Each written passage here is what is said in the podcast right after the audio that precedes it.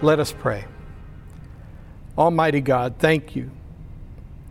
Thank you, thank you, thank you for your faithfulness, for your loving creative order. Thank you for giving us each other to encourage our journey together, to, to strive together to find personal and perfect holiness. We know we got a long way to go, but we also know that uh, you've canceled the power of sin and death because of Jesus. And if our lives are in Jesus' hands, then we have the power of our Lord through the Holy Spirit to overcome sin and to look forward to eternal life. Therefore, we join together in praying for those who mourn. While they grieve the earthly presence of their loved ones, they can be sure because of God's grace and love through Jesus Christ that one day we will be reunited with all of those who have died in faith. We look forward, Lord, to the day of your resurrection or your return and our resurrection. We rejoice, Lord, that whatever is broken and twisted about this world is not going to remain that way forever. And that you, for righteousness' sake, will execute judgment. But we will be found innocent not because we deserve it, but because our gracious Savior, Jesus Christ, has paid the penalty that we owe you. And you have forgiven us in His name. And so we praise you and we thank you for your amazing love that defies all explanation. And we give you all the glory as we ask you to honor our prayers, not so much because of our discomfort, but for your name's sake. By your grace, we ask you to intervene in this pandemic in these economic crises, in our personal crises, in our personal loneliness and separation. We ask you to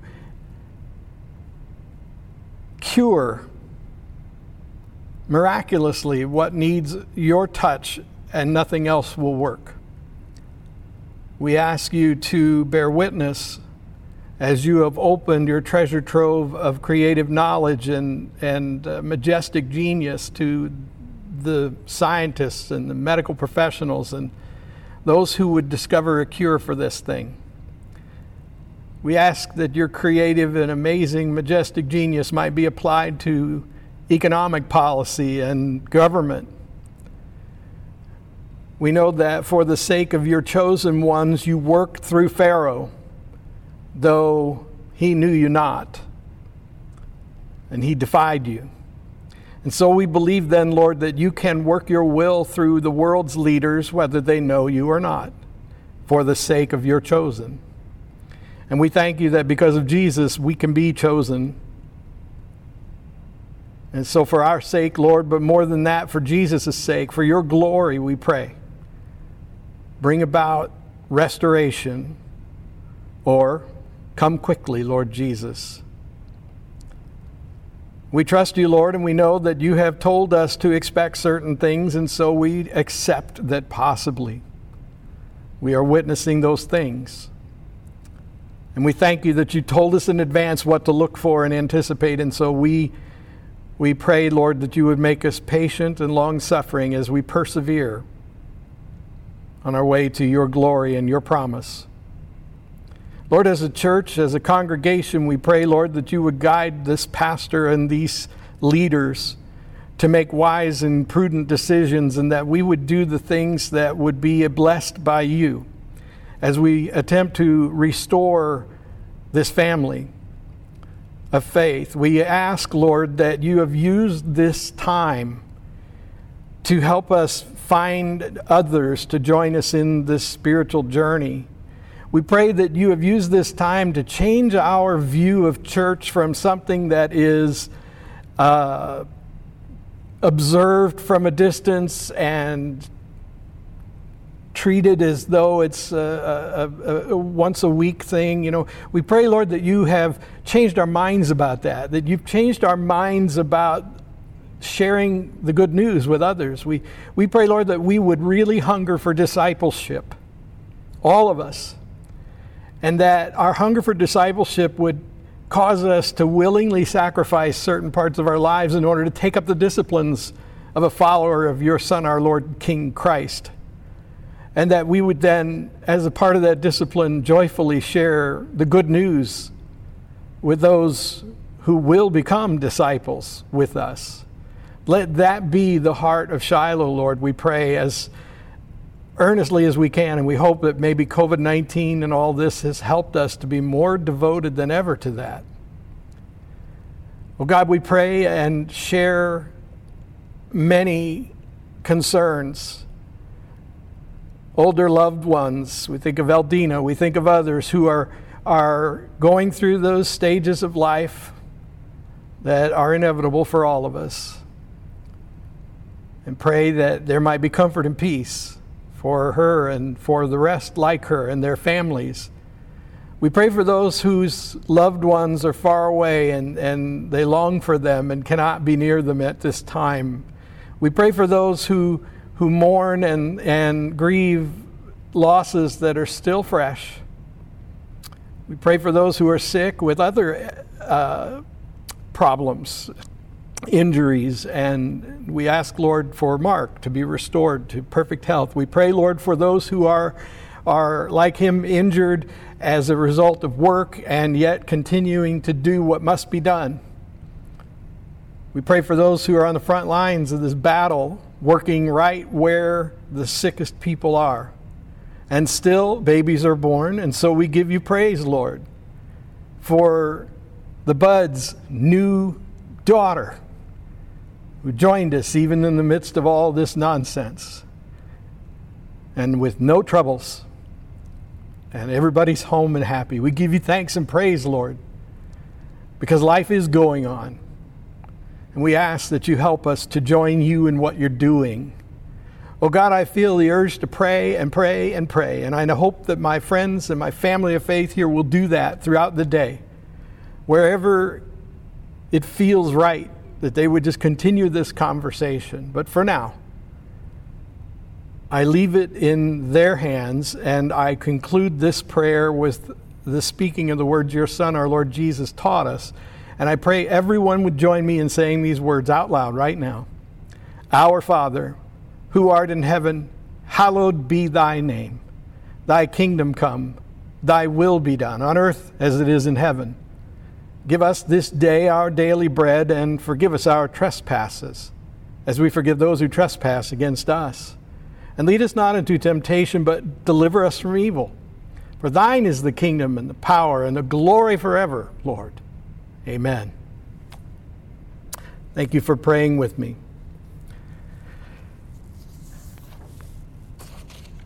Today, we will be reading from the Gospel of James the Gospel of James. you know, I think there's actually one out there, and uh, it's one of those books that is you know, forbidden books of the Bible. I beg your pardon. The letter of James. The letter of James.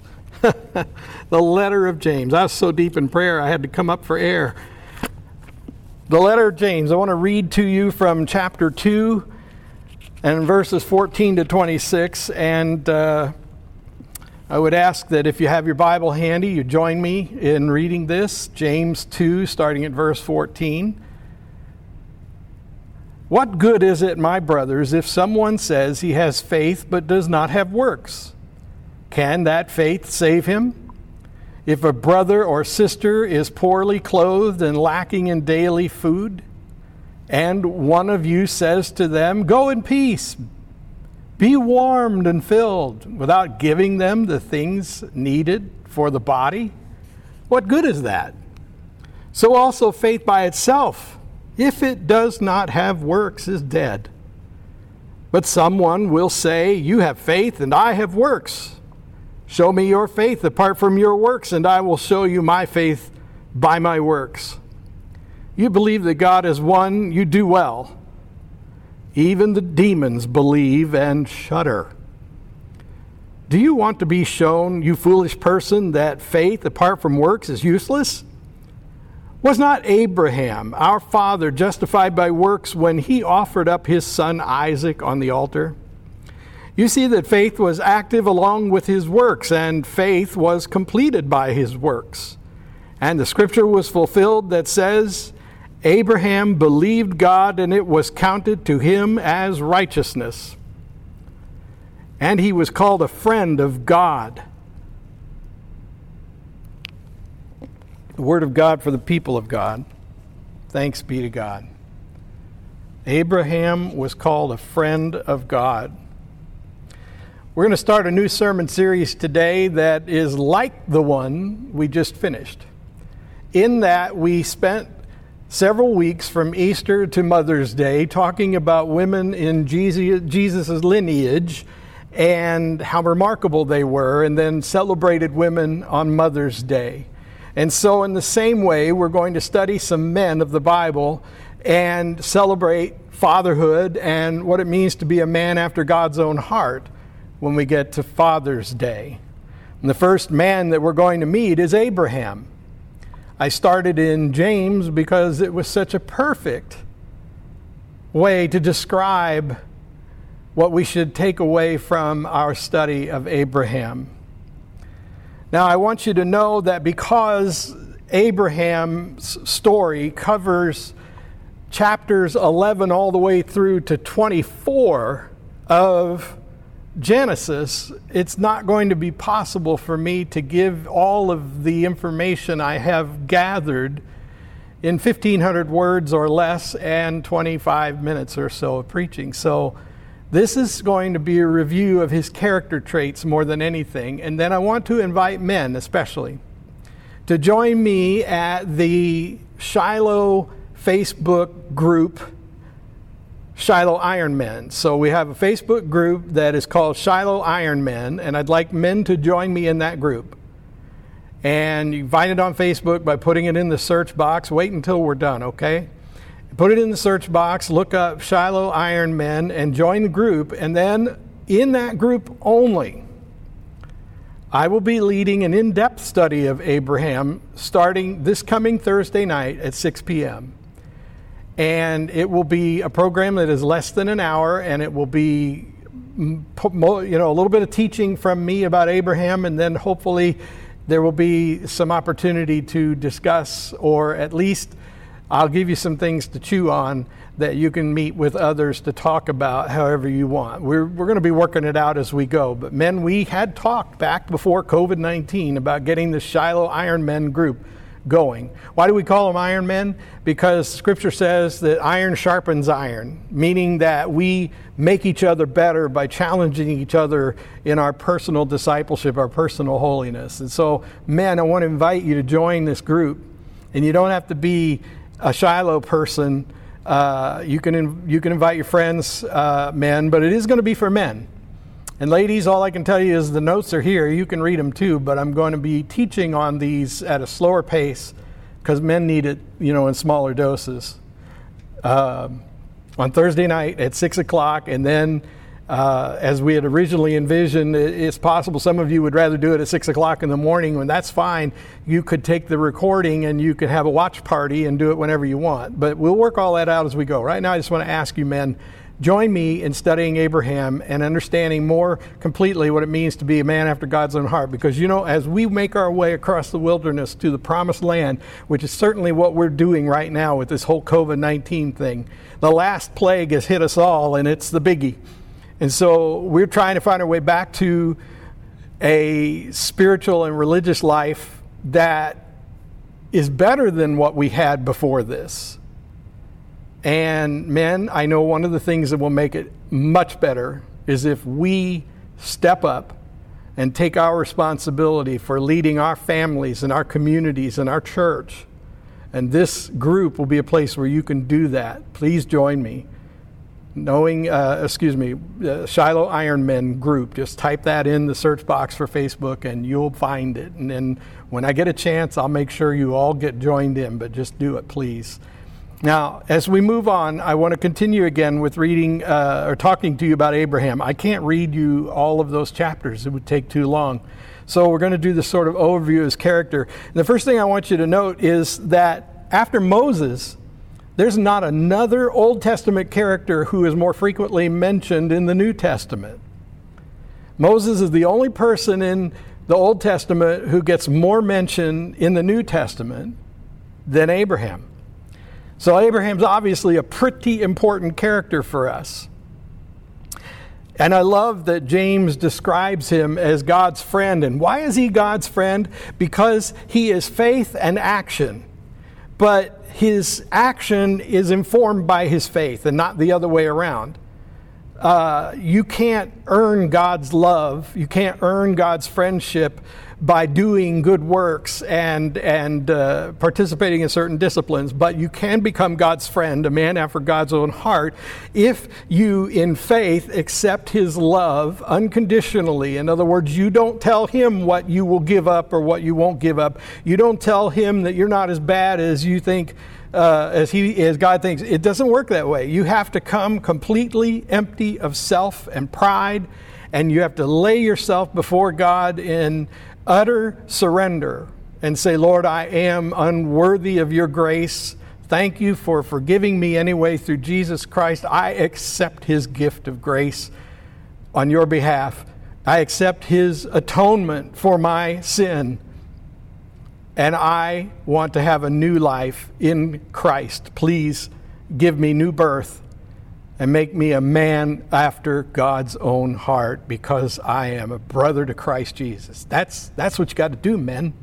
And when you do, then, like James says, your works, your words, they're informed by faith, they're informed by the Holy Spirit. And then you are well on your way to being God's friend, like Abram or Abraham. When we first encounter Abraham, he's already 75 years old. And at 75, we can pretty well assume that he's fairly set in his ways and comfortable. And yet, apparently, there's enough discomfort in his life that he heard God's call when a lot of other people missed it. So, men, when we pray for your souls, one of the things we pray for is that you would be so uncomfortable that you would begin to hear God's voice. The problem with being self made men and confident, poised men is that we can't always hear God's voice. And so I pray that God will bring a little bit of discontent into your life because that very discontent could be the thing that gives you ears to hear and eyes to see. Maybe that's happening as a result of this shutdown, this great hunker down of 2020. We understand from Genesis chapter 11 that Abraham was called by God to leave his father and his country and his city that he was grown up in. He's lived in for 75 years. And to go to a place that is, in a sense, on the other side of the world. Now, the reason I say that is because if you look at a map, you'll find out pretty quickly that a, a straight line journey from where he lived, which was somewhere in the neighborhood of Baghdad in Iraq, and where he was going, was nothing but desert and death, and quite a lot of it at that. And so it was going to be a long and treacherous journey to the land of promise, to the place that God told him to go and establish his people that would multiply and become more numerous than the stars. And all this while his wife, who was just a little younger than him, was already considered barren. And he went. He went. And I think that's amazing. The first thing I want to say is, is if you're wondering how to hear God's voice, the most important thing to do is listen and answer when you hear or when you think you hear. You know, there have been times, even in the last 24 hours, when I've said, Lord, was that you? Because something happened that spoke to me. And I wondered, was that Lord, you talking or something else? and eventually it becomes clear. Abraham was most notably a man of faith. He was well known and regarded in, throughout history as, as Abraham, the father of faith. Because when it was time to do what he believed God wanted him to do, he did it anyway. And honestly, faith is, uh, it's one of those things that is right up there with courage. It's, it's doing what doesn't make sense anyway. And men believing that your sin may not make you a bad person as far as society is concerned. In fact, you may be highly regarded by society, but, but God sees unholiness, which is essentially a disregard for God, a, a lack of respect for God 100% of the time. And none of us seems to be able to do that except Jesus.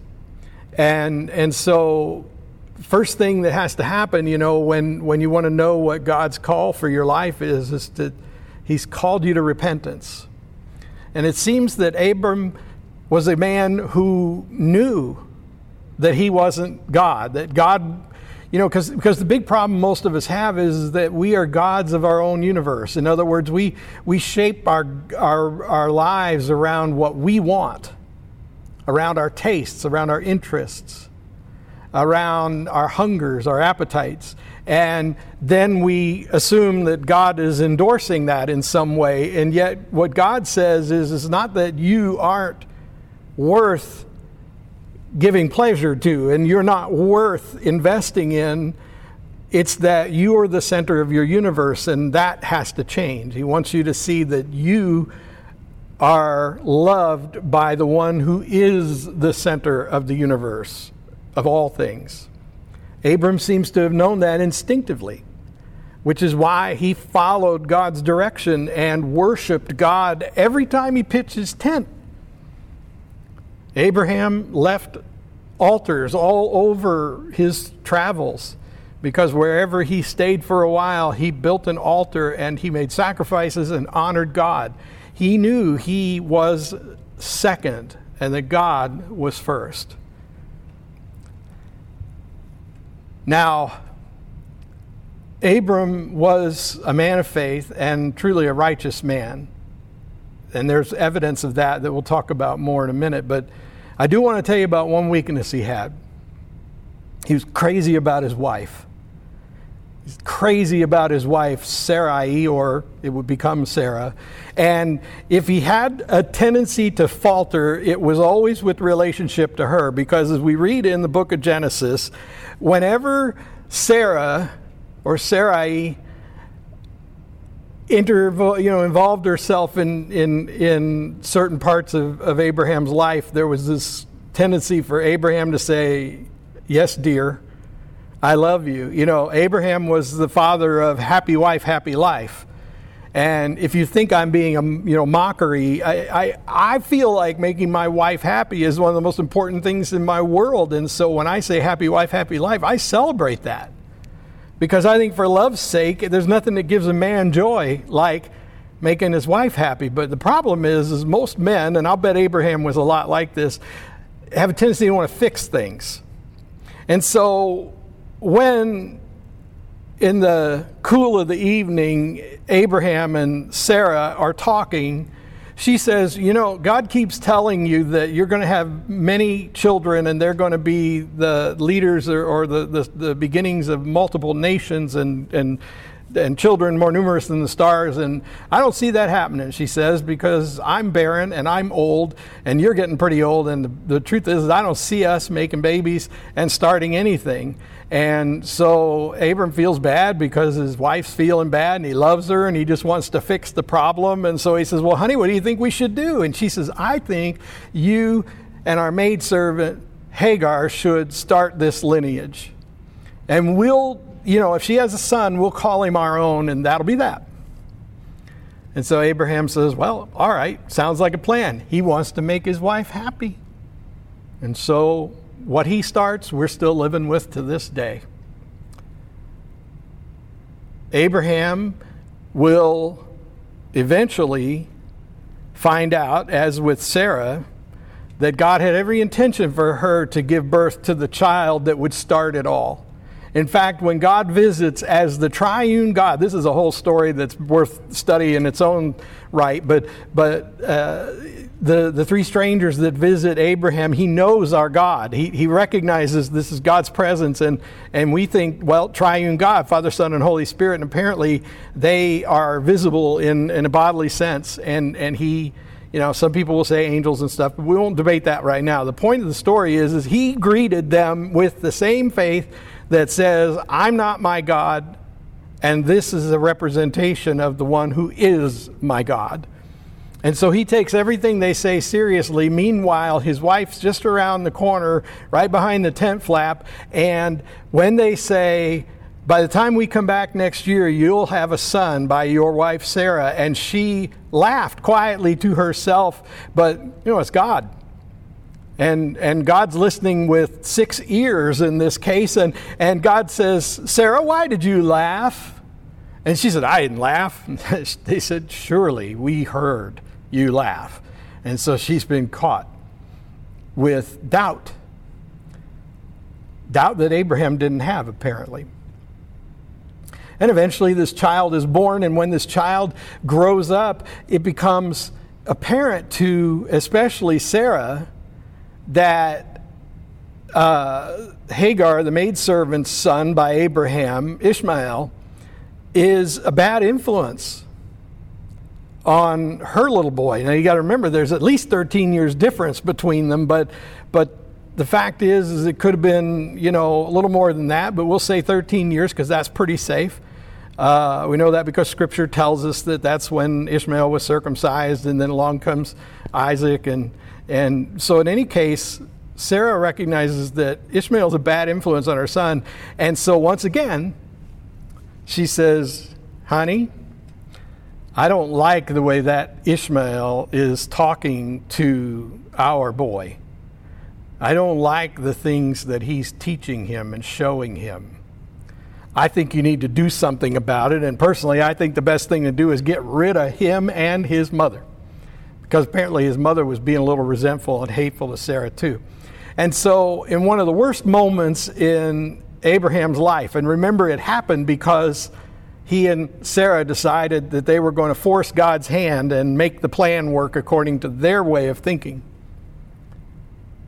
In one of the worst acts of Abraham's life, he casts Hagar and her child Ishmael out into the wilderness and says, You know what? We're done with you. Bye. And it's so uncharacteristic of him because everything else you see in Abraham's life tells you that he's a man of good character and wisdom and, and that he's a righteous and decent man who deals fairly and honestly with people. But for some reason on this one, you've upset my wife, you're out of here.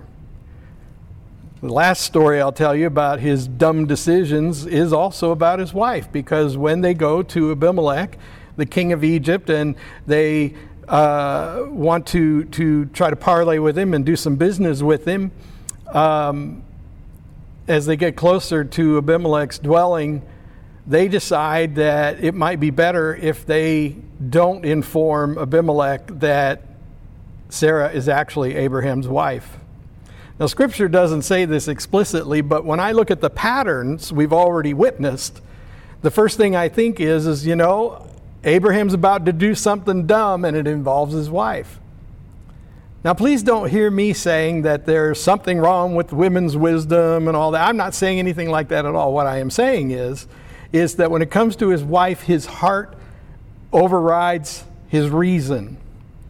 He loves her so much that he doesn't think as carefully as he might have about other things. And the reason I can say that is because, with regard to other things, we have lots of evidence of his wisdom.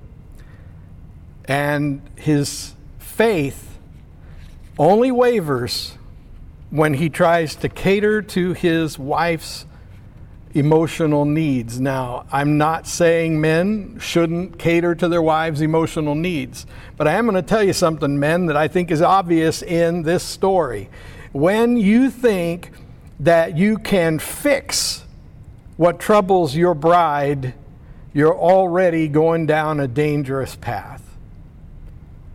because with Abraham, it wasn't so much about finding a way to placate her concerns or to fix her problems. It was about providing her with loving, spirit led leadership. A man must be the leader of his home. And what she needed was his leadership, not his solution to her problem. That's where he faltered. Otherwise, he was a pretty remarkable guy. Abraham was a man of integrity, and what we find is, is that after he fumbles with Abimelech, the king of Egypt, they finally come to an understanding thanks to the intervention of none other than the Lord God Himself. And then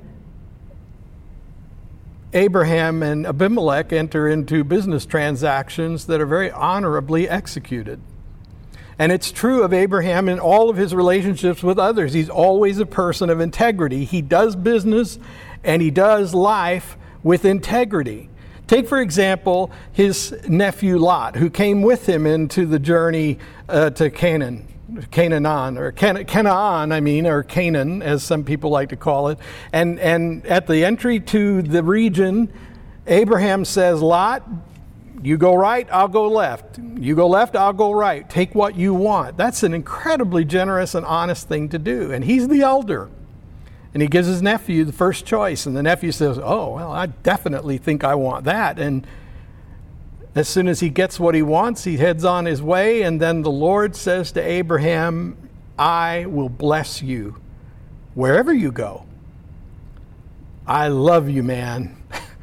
and so God blesses Abraham so that he becomes very wealthy and very prosperous, even if he did take the second choice region. And he did so by making wise decisions regarding his neighbors and making wise business decisions based on his character of integrity. Meanwhile, Lot got in all kinds of trouble with his neighbors so that Abraham had to come and bail him out. And that is what we want to say about Abraham next is that he is a man of courage. As we said at the beginning, courage and faith are much the same, but in reality, courage is doing something that you're afraid to do anyway. And so he courageously goes to the defense of his nephew who's gotten into trouble with his neighbor and fights a battle to save his nephew and his nephew's family. He courageously goes before God when his nephew's in trouble because now he's living in the city of Sodom and God has already promised to destroy that city for its wickedness. And Abraham courageously negotiates with God. Now, listen, if it's the same God who says, I'm going to strike this city and there won't be anything left but dust and ash, then I'd say it's a pretty courageous thing to do to look at that same God and say, So, could we just talk over a couple of the details? you know, as Dave Ramsey likes to say, if God can take you out and leave a grease space where you, a grease spot where you were, it might be worthy of more respect to give God. And Abram is courageous enough to negotiate with God because he views God as a friend, but a friend who's in charge and with all the authority. So we have to admire this man's amazing courage and it's throughout. And I think that if you become a man of faith where you trust God implicitly in all things and directly in all things, you find your courage goes where your faith goes because they're character qualities. And so you trust God has your finances right now, even though your job has been hurt by this COVID 19 thing. You trust God that your family is going to be protected even though you can't know that for sure, not even as a friend of God, but you trust God anyway. Because what you can believe in, even when God doesn't appear to act in your best interest, is you can still believe in God's character. You can still believe in God's authentic, absolute authority over all creation and his di- absolute love for you. And you have to understand that he views you as an eternal being because you've joined his household, which is an eternal household. So if he doesn't deliver you from death, if He doesn't deliver you from everything that you think God should deliver you from, it doesn't change who God is, it just changes where you spend your time with God or in what condition you spend your time with God. That's faith that requires courage. And courageous faith is to be is the highest quality of a man after God's own heart. A man that God would call his friend. Let us pray. Almighty God, thank you. Please bless your word, burn it upon your hearts of your people, and help them to be men and women after your own heart. Help them to learn from Abraham and learn from these times and help them to be part of the way that Shiloh becomes a church more dedicated to discipleship, true, authentic discipleship than ever before. I pray in Jesus' name. Amen.